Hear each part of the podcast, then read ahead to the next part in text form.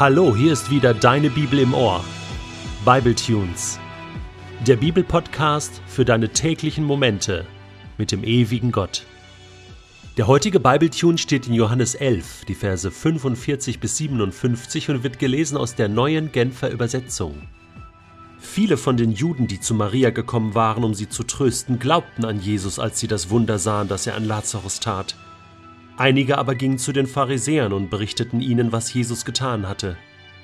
Die führenden Priester und die Pharisäer briefen daraufhin eine Sitzung des Hohen Rates ein. Was sollen wir machen? sagten sie. Dieser Mann tut viele aufsehenerregende Dinge.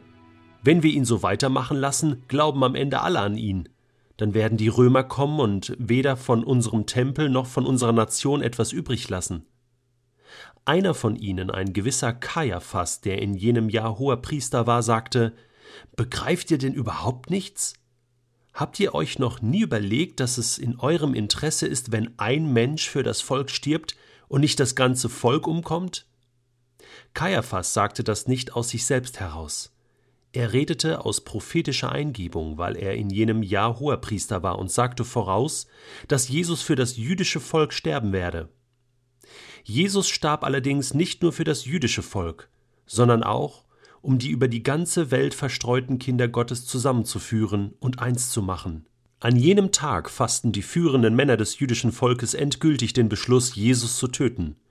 Jesus zeigte sich von da an nicht mehr öffentlich unter den Juden. Er zog sich in die Gegend am Rand der Wüste zurück, in die Stadt Ephraim. Dort blieb er mit seinen Jüngern. Es kamen nun bald wieder die Tage, in denen die Juden ihr Passafest feierten. Schon vor dem Fest zogen viele Menschen aus dem ganzen Land nach Jerusalem hinauf, um sich nach den Reinigungsvorschriften darauf vorzubereiten. Alles hielt nach Jesus Ausschau. Was meint ihr, sagten die Leute, wenn sie auf dem Tempelplatz beieinander standen, ob er wohl zum Fest kommen wird?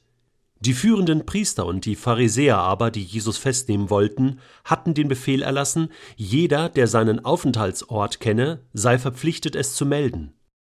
Jesus spaltet die Menschheit. An Jesus kommt man nicht vorbei. Entweder du findest ein klares Ja zu ihm, oder du bleibst in deinem Nein. So war es damals auch. Es heißt, Viele von den Juden, die zu Maria gekommen waren, glaubten an Jesus, als sie dieses Wunder sahen, das er an Lazarus tat. Ja, logisch.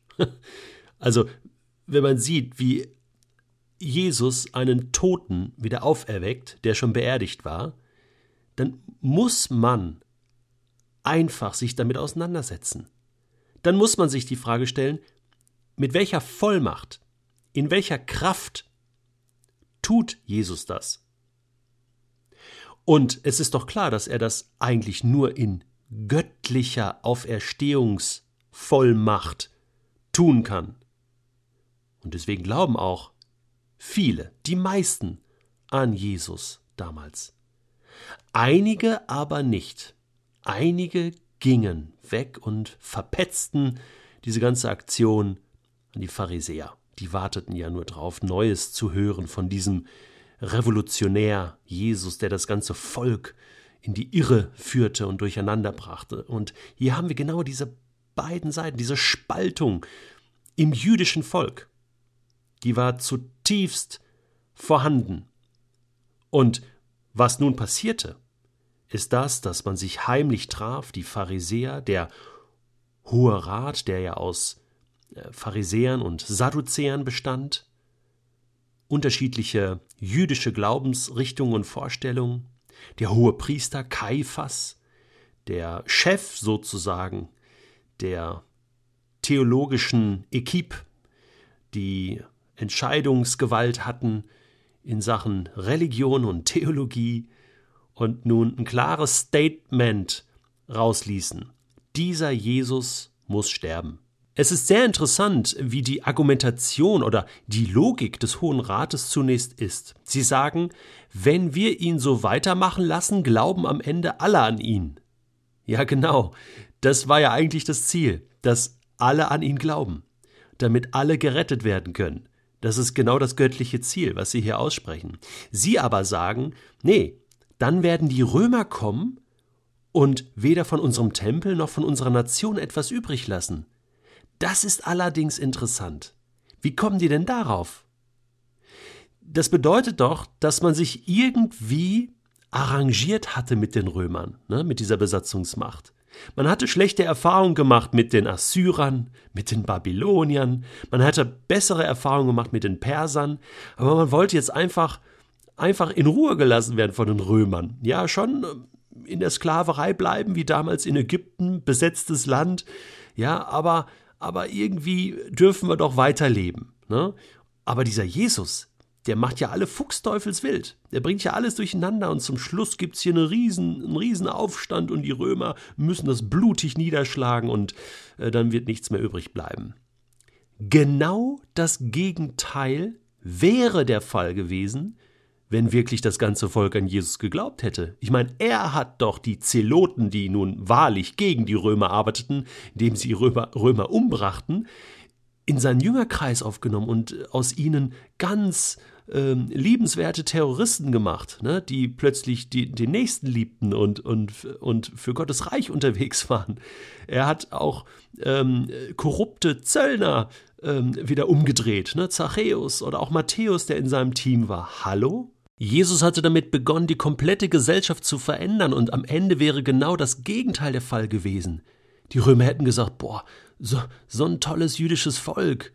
Hey, und, und, und ich meine, die Soldaten wären noch zum Glauben gekommen und, und viele Römer hätten plötzlich anders gedacht, die Welt wäre verändert worden.